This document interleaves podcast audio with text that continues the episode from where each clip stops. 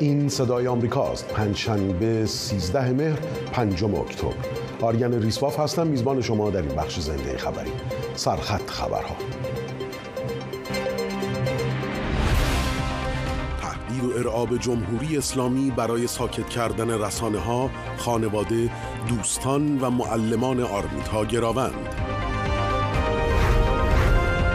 ایران رکورددار بالاترین کاهش آزادی اینترنت در جهان شد. و یونفوسه نویسنده نروژی برنده جایزه نوبل امسال در ادبیات.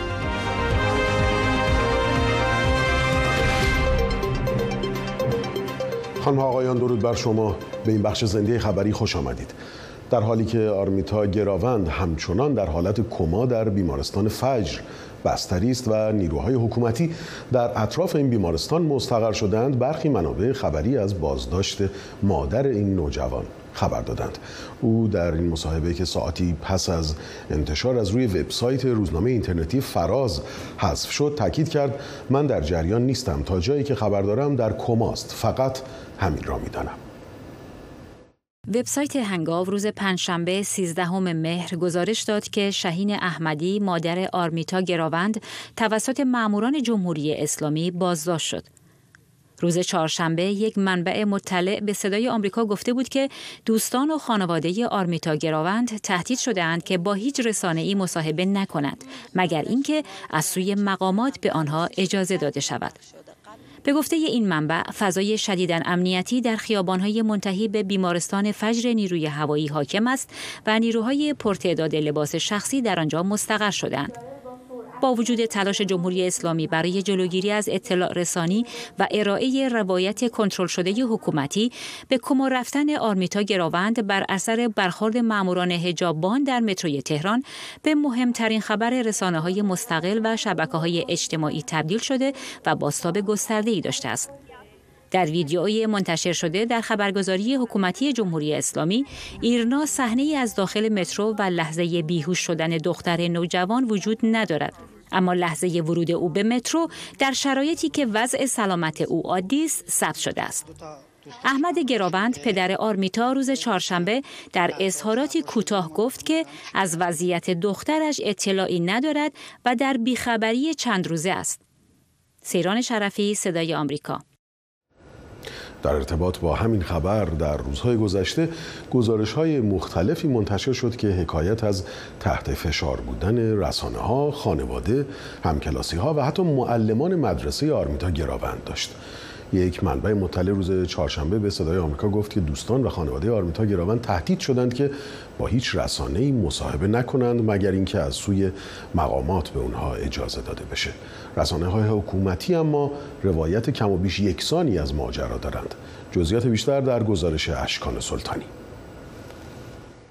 روزنامه صدا سیمای جمهوری اسلامی روز پنجشنبه نوشت که جریان ها و رسانه های معاند بعد از شکست در چند پروژه کشته سازی در چند ماه اخیر به دنبال راه انداختن جریانی جدید از بدحال شدن یک دختر دانش آموز در ایستگاه متروی شهدای تهران هستند. روزنامه جامع جمع مدعی شده که ماجرای به کما رفتن آرمیتا شباهت های زیادی به شروع آشوب های پاییز سال گذشته دارد و در هر دو پروژه سراغ دخترانی رفتند که بعد از بدحال شدن به حالت کما رفته و نمی توانستند روایتگر اصل اتفاق باشند. خبرگزاری فارس وابسته به نهادهای امنیتی نیز سعی کرده تا روایت جمهوری اسلامی را به عنوان واقعیت به افکار عمومی بقبولاند.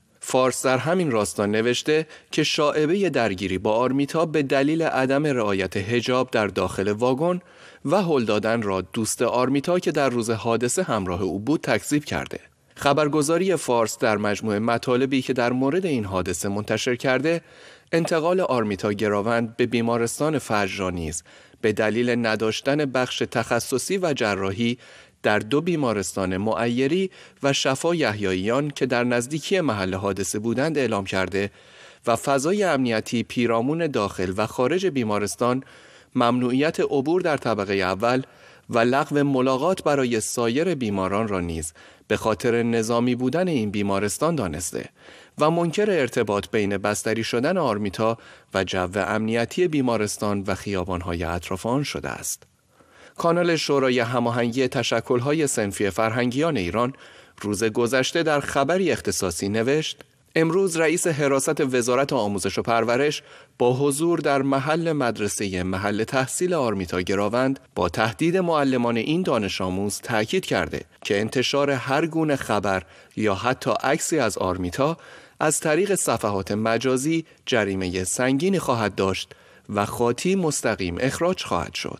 روزنامه همشهری با انتشار ویدئویی مدعی است مصاحبه شوندگان دوستان همراه آرمیتا گراوند بودند.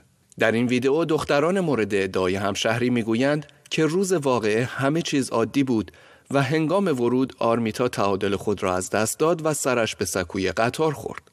رسانه های وابسته به جمهوری اسلامی در حالی مدعی رخ داده یک حادثه طبیعی منتهی به افت فشار و قش برای آرمیتا گراوند هستند که روز دوشنبه دهم مهر از حضور خبرنگار روزنامه شرق در بیمارستان برای تهیه گزارش درباره آرمیتا گراوند جلوگیری و برای ساعاتی نیز این خبرنگار را بازداشت کردند. اشکان سلطانی صدای آمریکا با چند خبر دیگه مرتبط با ایران این بخش خبری رو پی می‌گیریم. نرگس محمدی مدافع حقوق بشر زندانی در اوین روز پنجشنبه طی پیامی به زبان انگلیسی که توسط ادمین در حساب اینستاگرام او منتشر شده تاکید کرده که رفتار حکومت جمهوری اسلامی نشان دهنده تلاش گسترده برای جلوگیری از آشکار شدن حقیقت درباره آرمیتا گراوند است. این نامزد ایرانی جایزه صلح نوبل با اشاره به بازداشت یک خبرنگار مصاحبه مبهم و غیر شفاف رسانه حکومتی ایرنا با والدین آرمیتا گزارش ها از فشار بر نزدیکان این دختر نوجوان و محاصره بیمارستان محل بستری شدن او توسط نیروهای اطلاعات نسبت به وضعیت آرمیتا گراوند ابراز نگرانی کرده. نرگس محمدی رفتار جمهوری اسلامی در مواجهه با این واقعه را غیر شفاف متناقض به شدت امنیتی و تحت کنترل توصیف کرده و افزوده رفتار حکومت نشان از تلاش برای جلوگیری از آشکار شدن حقیقت درباره آرمیتا دارد. این زندانی سیاسی از همگان در سراسر جهان خواسته که در برابر نقض حقوق بشر سکوت نکنند. در یکی از تازه ترین واکنش ها به وضعیت آرمیتا گراوند وزیر خارجه کانادا در پیام رسان ایکس نوشت رژیم ایران همچنان خود را به عنوان یک حکومت ظالم و خودکامه و بدون توجه به شهروندانش نشان می‌دهد ملانی جولی تاکید کرد آنچه بر سر آرمیتا گراوند آمده نباید وضعیت موجود برای زنان در ایران باشد. حقوق بشر حقوق بشر ملت ایران باید رعایت شود.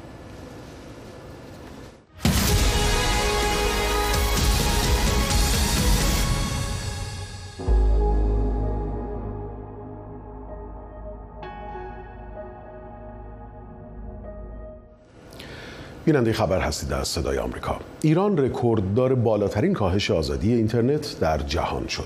اندیشکده خانه آزادی در تازه ترین گزارش درباره وضعیت اینترنت در جهان می‌گوید بدترین کاهش آزادی اینترنت در سطح جهان در ایران رخ داده و جمهوری اسلامی در سال 2023 با شدت بخشیدن به سرکوب دیجیتال آزادی اینترنت در سراسر جهان را به شدت کاهش داده. خانه آزادی میافزاید حکومت در ایران اینترنت را تعطیل و اینستاگرام و واتساپ را مسدود کرده و به دنبال کشته شدن محسا امینی در بازداشت گشت ارشاد با افزایش میزان رصد تلاش داشته اعتراضهای ضد رژیم را سرکوب کند. خانه آزادی می‌گوید در میان 41 کشور رژیم‌های ایران و میانمار بیش از همه مردم را به دلیل اظهار نظر در آنلاین مورد پیگرد قرار دادند و برای افرادی به خاطر بیان نظر در آنلاین حکم اعدام صادر کردند و جمهوری اسلامی دست کم دو نفر را به اتهام کفرگویی در شبکه اجتماعی تلگرام اعدام کرده.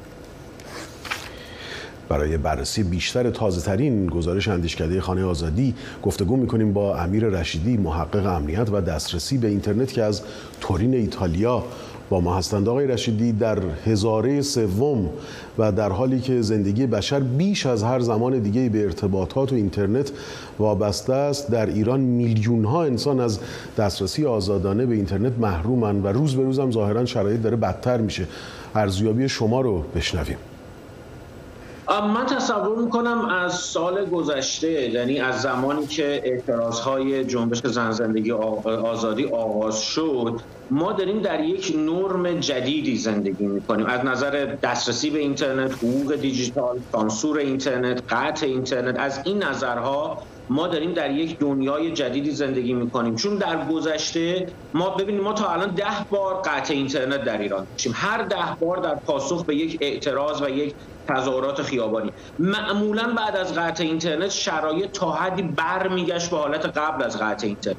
ما این رو الان دیگه نمی‌بینیم. ما شرایط قبل از قطع اینترنت برمیگشت به شرایط عادی و بنابراین ما الان داریم تو یک وضعیت و شرایط کاملا جدید زندگی می‌کنیم که کاملا متفاوت هست با یک سال گذشته.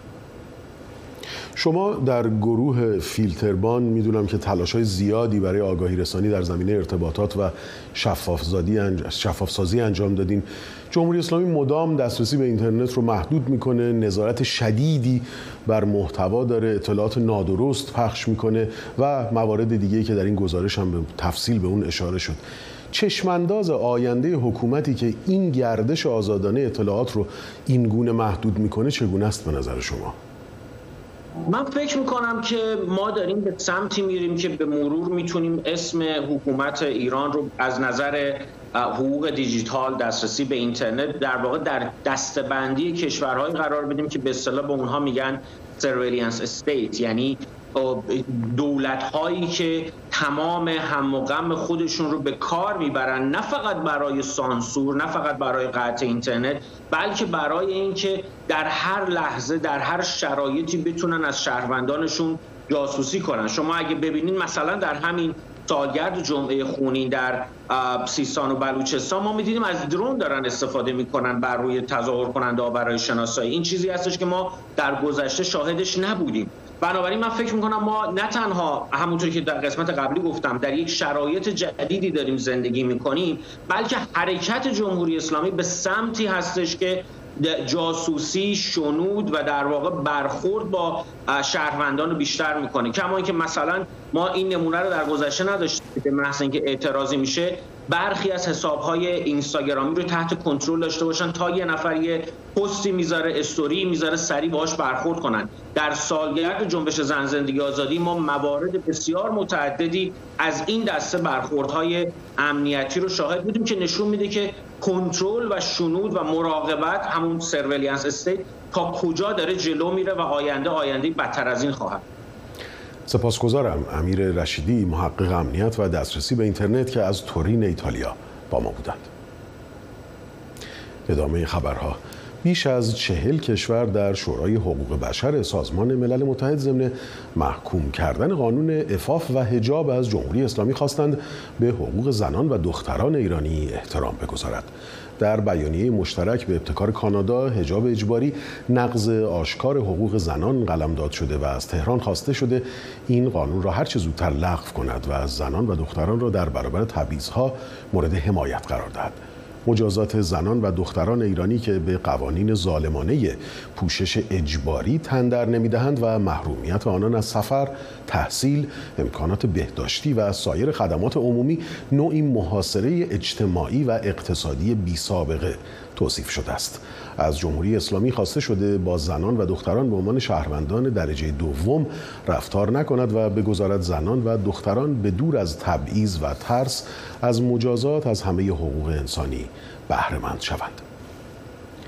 فرمانده نیروی هوایی آمریکا در خاورمیانه می‌گوید نمایش قدرت آمریکا برای عقب نشینی جمهوری اسلامی کافی بود ژنرال الکسوس گرینکوویچ روز چهارشنبه گفت به نظر می‌رسد تصمیم ماه ژوئیه برای اعزام جنگنده های F-35 و F-16 به خلیج فارس به همراه یک ناوشکن دریایی و یک گروه تهاجمی آبی خاکی که شامل 2500 تفنگدار آمریکایی بود در میان مقامات جمهوری اسلامی پژواک درستی ایجاد کرده و جمهوری اسلامی را از هر گونه اقدام علیه کشتیرانی بین المللی باز داشته. به گفته مقام های آمریکایی جمهوری اسلامی در دو سال گذشته نزدیک به 20 کشتی را در منطقه توقیف کرده یا مورد مزاحمت قرار داده.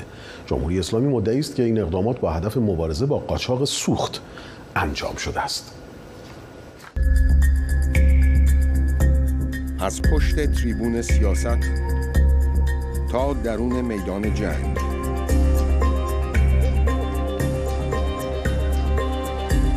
از عرق ریختن دنیا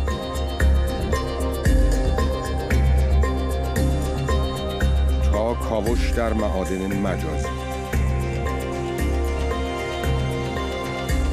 از زندگی امروز تا افقهای فردا. پس پرده. هر پنج شنبه ساعت هفت و سی عصر به وقت ایران. بیننده خبر هستید از صدای آمریکا. باز هم اخباری از ایران خواهیم داشت اما پیش از اون چند خبر بین المللی جایزه نوبل امسال در ادبیات به یون فوسه نویسنده نروژی تعلق گرفت. متس مالم دبیر دائمی آکادمی ادبی سوئد نام برنده را اعلام کرد. به آکادمی خوش آمدید. متس مالم هستم دبیر دائمی آکادمی سوئد. بنا به تصمیم آکادمی، یون فوسه نویسنده نروژی با نمایشنامه ها و نصر نوآورانش که صدای ناگفتنی هاست برنده جایزه نوبل ادبی سال 2023 اعلام می شود. اندرس اولسون رئیس کمیته نوبل یون فوسه را نویسنده درخشان در بسیاری از حوزه ها خوانده و می‌گوید با خواندن آثارش خود را در کنار او میابید و با خواندن یک اثر به سراغ آثار دیگر او می‌روید یونفوسه به گفته اولسون در آثارش احساسات، نگرانی ها، مسائل مرگ و زندگی، احساس ناامنی ها و خلاصه هر آن چیزی را که انسان از همان آغاز زندگی با آن روبروست به روشنی بیان می کند. نمایشنامه ها، داستان های کودکان و رمان های نویسنده 64 ساله نروژی تقریبا به اکثر زبان ها از جمله به فارسی برگردانده شدند. حمله های پهپادی ترکیه در روز پنجشنبه به مواضع کردها در شمال شرق سوریه دست کم هشت کشته به جا گذاشت. به گزارش منابع امنیتی دو نفر در حمله به یک خودرو در نزدیکی یک تأسیسات نظامی جان خود را از دست داده و شش تن دیگر در حمله پهپادی دیگری به یک ایستگاه بازرسی نظامی کشته شدند. آنکارا روز چهارشنبه مدعی شد عوامل بمبگذاری روز یکشنبه در نزدیکی وزارت کشور ترکیه در پایتخت آن کشور از سوریه وارد خاک ترکیه شده بودند و گفت تأسیسات شبه نظامیان کرد در سوریه و عراق را هدف قرار خواهد داد. حزب کارگران کردستان پیکک مسئولیت حمله حمله روز یکشنبه در پایتخت ترکیه را بر عهده گرفته بود. ارتش اوکراین روز پنجشنبه اعلام کرد 24 پهپاد روسیه را که شبانه به خاک آن کشور شلیک شده بود منهدم کرده است. به گزارش نیروی هوایی اوکراین روسیه شب گذشته مناطق اودسا میکولایوف کرون هاوارد و را با 29 پهپاد جنگی هدف قرار داد و ولودیمیر زلنسکی رئیس جمهوری اوکراین به منظور جلب حمایت متحدان اروپایی آن کشور برای تقویت پدافند هوایی اوکراین به اسپانیا سفر کرده. آقای زلنسکی در گرانادا به خبرنگاران گفت با فرارسیدن زمستان روسیه بر حمله های موشکیش و حمله با پهپادهای ایرانی علیه اوکراین خواهد افزود و برخورداری اوکراین از یک سپر دفاعی محکم ضروری است. در اختیار گرفتن آینده. برخورد با چالش های جهان با استفاده از آخرین راه حل ها پیشرفت های پزشکی و اکتشافات فناوری پیشرفته. اینک گزارش هایی از سیاره ما. برنامه تک در صدای آمریکا.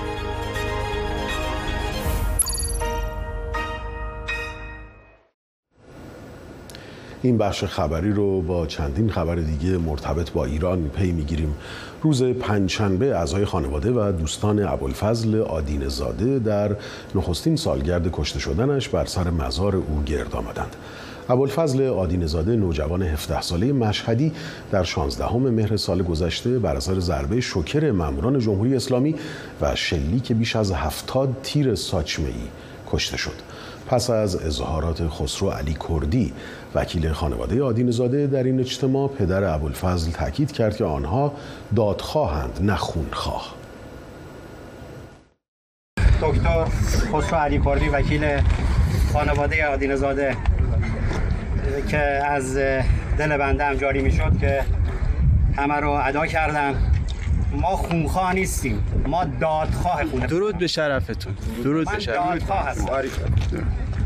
حالا متاسفانه دیگه من به زبان نمیارم. امروز آمدم گلهای مزار بچه منو کن اشکالی نداره. هیچ اشکالی نداره. بچه من با این چیزا کوچیک نخواهد شد. ما دادخواه خون پس هستیم. آقای مدا شروع کنید. خسرو علی کردی وکیل خانواده آدین زاده طی سخنانی در این مراسم خواهان رسیدگی به پرونده قتل ابوالفضل آدین زاده شد و از رهبران جمهوری اسلامی خواست با همان سرعتی که به پرونده های خانه اصفهان و روح الله عجمیان رسیدگی شده به پرونده دادخواهی موکلان او هم رسیدگی شود.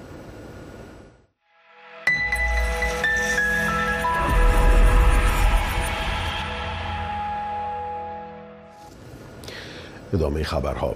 یک کارگردان ایرانی برنده جایزه معتبر امی که معادل اسکار برای تولیدات تلویزیونیست شده. عباس احمدی مطلق نویسنده و کارگردان فیلم مستند گروگان ها تولید شده توسط شبکه HBO برنده جایزه بهترین مستند تاریخی امی اواردز شده و از نیویورک با ما همراه هستند. آقای احمدی مطلق تبریک میگم بهتون. ظاهرا ساخت این مستند بیش از ده سال طول کشیده درسته؟ بله خیلی ممنون از دعوتتون بله این مستند من البته نه اینی که الان داره پخش میشه ولی پروژه گروگانا را حدود 14 15 سال پیش شروع کردم و تا نهایتا رسید به HBO و شرکت شواب فورس که تهیه کننده این مستند چهار قسمتی بود آیا پیش از شما هیچ ایرانی برنده جایزه امی شده بود؟ حالا خیلی به خاطر نمیارم. فکر نمی کنم در زمینه مستند یا برنامه تلویزیونی همچین اتفاقی افتاده باشه. تا اونجا که خاطرم هست. حالا شاید اشتباه می‌کنم. بله. خلاصه درباره مستندتون گروگان ها توضیح بدید. درباره چیه؟ البته این مستند فقط من نیست.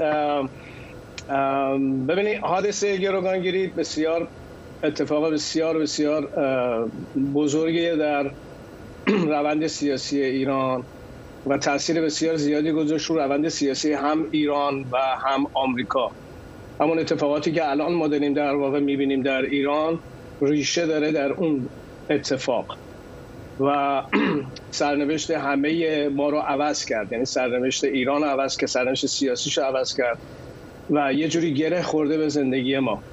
و همچنین تاثیر گذاشت روی سیاست آمریکا کما که باعث شد که کارتر مجدد انتخاب نشه که اگر انتخاب می‌شد شاید خیلی چیزا عوض می‌شد در آمریکا که قطعا می‌شد. این در واقع در چهار قسمت می‌پردازه به این حادثه که قسمت های مختلفش با کارگردان های متفاوتی کار شده به جهت اینکه بتونیم درک بیشتری داشته باشیم و بتونیم در واقع این توازن رو در گفتن این واقعه که فقط پرداختیم به این واقع داشته باشه می‌دونم که در ایران پروژه های بسیار زیادی رو انجام دادید هم بازیگری رو تجربه کردید هم گویندگی رو. چه شد که اصلا اصولا شما از ایران خارج شدید؟ البته قصهش خیلی طولانیه. من سالها پیش یعنی حدود سی و یکی دو سال پیش به آمریکا آمدم و به جهت اینکه بتونم دامنه کارم رو گسترش بدم بیشتر یاد بگیرم و یه دریافتی پیدا بکنم از جهان خارج از اون چیزی که در زندگی می‌کردم. در واقع وقتی اینجا آمدم سالها طول کشید تا این پروژه همیشه پس ذهن من بود و وقتی که شروع کردم به فیلم برداری هیچ جا نتونستم اینو ارائه بدم و اون جایی هم که قرار بود که کار بشه من خیلی دلم نمی‌خواست دلم می‌خواست که توی پلتفرم خیلی گسترده تری انجام این کار پخش بشه که در واقع بتونم یه جوری دریافتای خودم رو از این حادثه انتقال بدم. به هر صورت البته این کار به تنهایی توسط من انجام نگرفته. این با همراهی چهار کارگردان دیگه از شرکت شوا فورس انجام شده که واقعا سه سال این بچه ها وقت گذاشتن روی این پروژه کار کردن برای اینکه لایه های بسیار زیادی داره و درک و فهم از اتفاقاتی که در ایران افتاده به خصوص این اتفاق نیاز به تحقیقات و به اصطلاح جمعآوری بله. آرشیو عکس فیلم و این بچه ها واقعا شاهکار کردن یعنی این چهار کارگردان دیگه مارو چرمایوف جاش بنات جف دورت و سام پولاک که زحمت بسیار زیادی کشتن یعنی سه سال همه زندگیشون رو گذاشتن روی این قضیه. و این همکاری باعث شد که با این گروه کارگردانی همکاری باعث شد که بله. ما بتونیم آن چیزی رو که مورد نظرمون بود و اون توازنی هست که بتونیم برقرار کنیم تو این قصه و فقط بپردازیم به حادثه. با اینکه لایه های خیلی فراوانی داره و فرصت نشد در این چهار قسمت به اون به اصطلاح بپردازیم سپاسگزارم از شما عباس احمدی مطلق فیلمساز از نیویورک بابا. خیلی متشکرم از شما.